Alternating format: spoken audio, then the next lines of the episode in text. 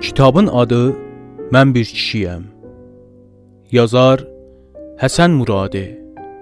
Naşir Savalan igidləri. Səs Mehdad Muradi. Cild tərhi və səs editi Şəhriyar Rəzmi. 14-cü hekayə. Doğum yeri.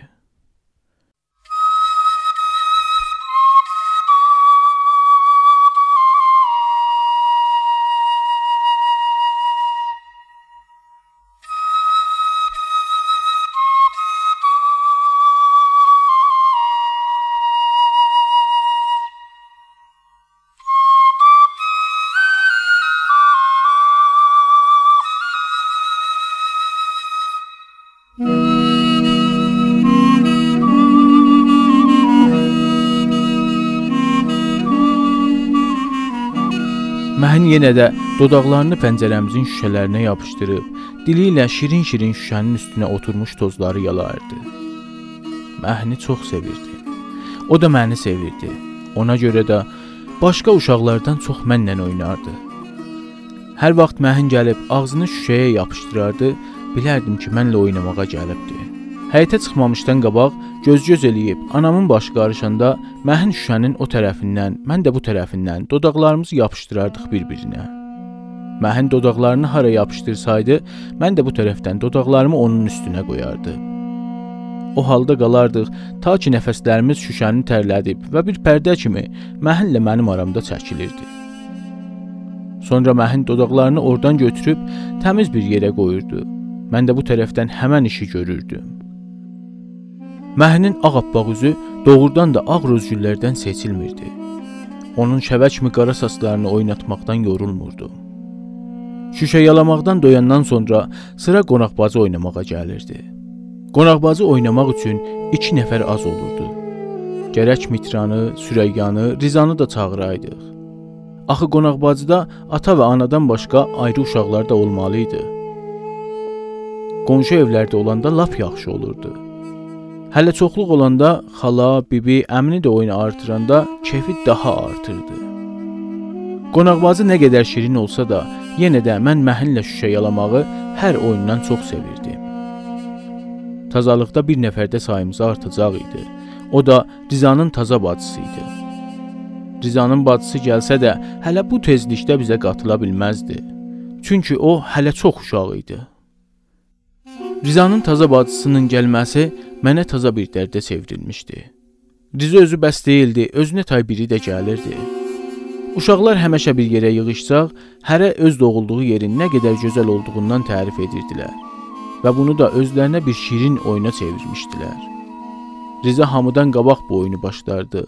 Mən hamıdan çox Məhinin doğulduğu yeri sevirdim. Kaş Məhin doğulanda orada olub onun necə doğulduğunu görə biləydim. Bəlkə də məhni dünyaya gəldiyi yeri sevdiyim üçün çox istəyirdim. Bilmirəm. Bəlkə də onun yumru, ağ üzü və şəvə kimi qara saçları məni heyran eləmişdi.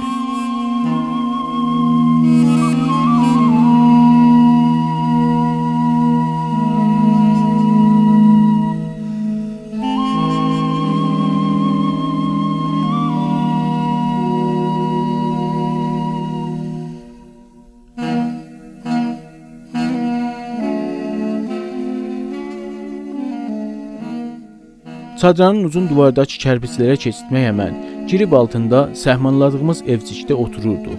Amma elə ki Rizanın taza bacısından söz açılırdı, hər şey xarab olurdu. Həmişə bu bəhsə başlayanda özümü gözdən yayındırıb bitirdim. Ya da sıra mənim dünyaya gəldiyim yeri tərif eləməyə gələndə tez sözü dəyişdirib araya ayrı bir söz salırdı. Mən heç qiymətə razı değildim. Doğulduğum yeri yoldaşlarıma açıqlayam. Riza deyirdi, anamgil balaca bacımı məni aldıqları dükandan alacaqlar. Ora bazarda böyük bir dükandır. Bazarda oradan yekə dükan yoxdur.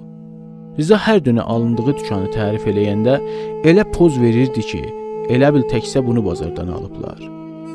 Mən bilirdim ki, şəhərdəki uşaqların çoxu bazardan alınıbdır. Çünki bunu anaların çoxundan eşitmişdim. Rizanın gəldiyi yer hər nə olsaydı, mən çıxdığım yerdən çox yaxşı idi. Heç vaxt bilmədim, niyə yoldaşlarımın doğulduğu yer o cür gözəldir, amma mənimki o cür dardüdük, qaranlıq, yaş və iyli qoxulu bir yer olubdur. Hər gün oyunu qurtarıb evə dönəndə anama dünyaya necə gəldiyim barədə sual verirdim və ümid bağlayırdım ki, bəlkə bu dönə anam sözünü dəyişdi. Amma anam həmən sözü deyirdi ki, həmişə demişdi.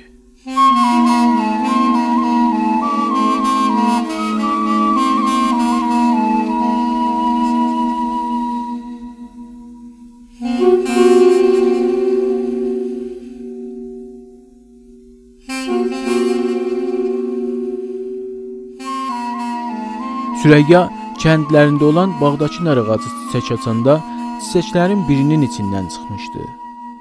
Düzdür ki, mən nar ağacı görməmişəm, amma bilirəm ki, gözəl bir şeydir. Mitranın dünyaya necə gəlməsini özü desəydi inanmazdım, amma onun qırmızı dodaq anası deyəndə inandım ki, Mitra yağışlı bir yaz günündə göy qurşağı boylananda onun üstündən züvərək göydən gəlib düşüb qırmızı dodaq anasının qucağına. Mitranın heç bir sözünə inanmazdım. Onun barmağı axşamacan burnunda olardı. Burnundan hər nə çıxsaydı, hamıdan gizlin yeyərdi və özü də boynuna almazdı. Sürəyya bir dəfə Mitranın qırmızı dodaq anasına demişdi ki, Mitra fırtıq yeyir. Sürəyyanın bu sözünə Mitranın anası hisslənib Sürəyyanı danlayıb demişdi: "Bir də fuzulluq eləsən, anava deyərəm dilivə dağ basar." Məhin mənə söz vermişdi, doğulduğu yeri mənə göstərsin. Amma anası bu işə icazə vermirdi.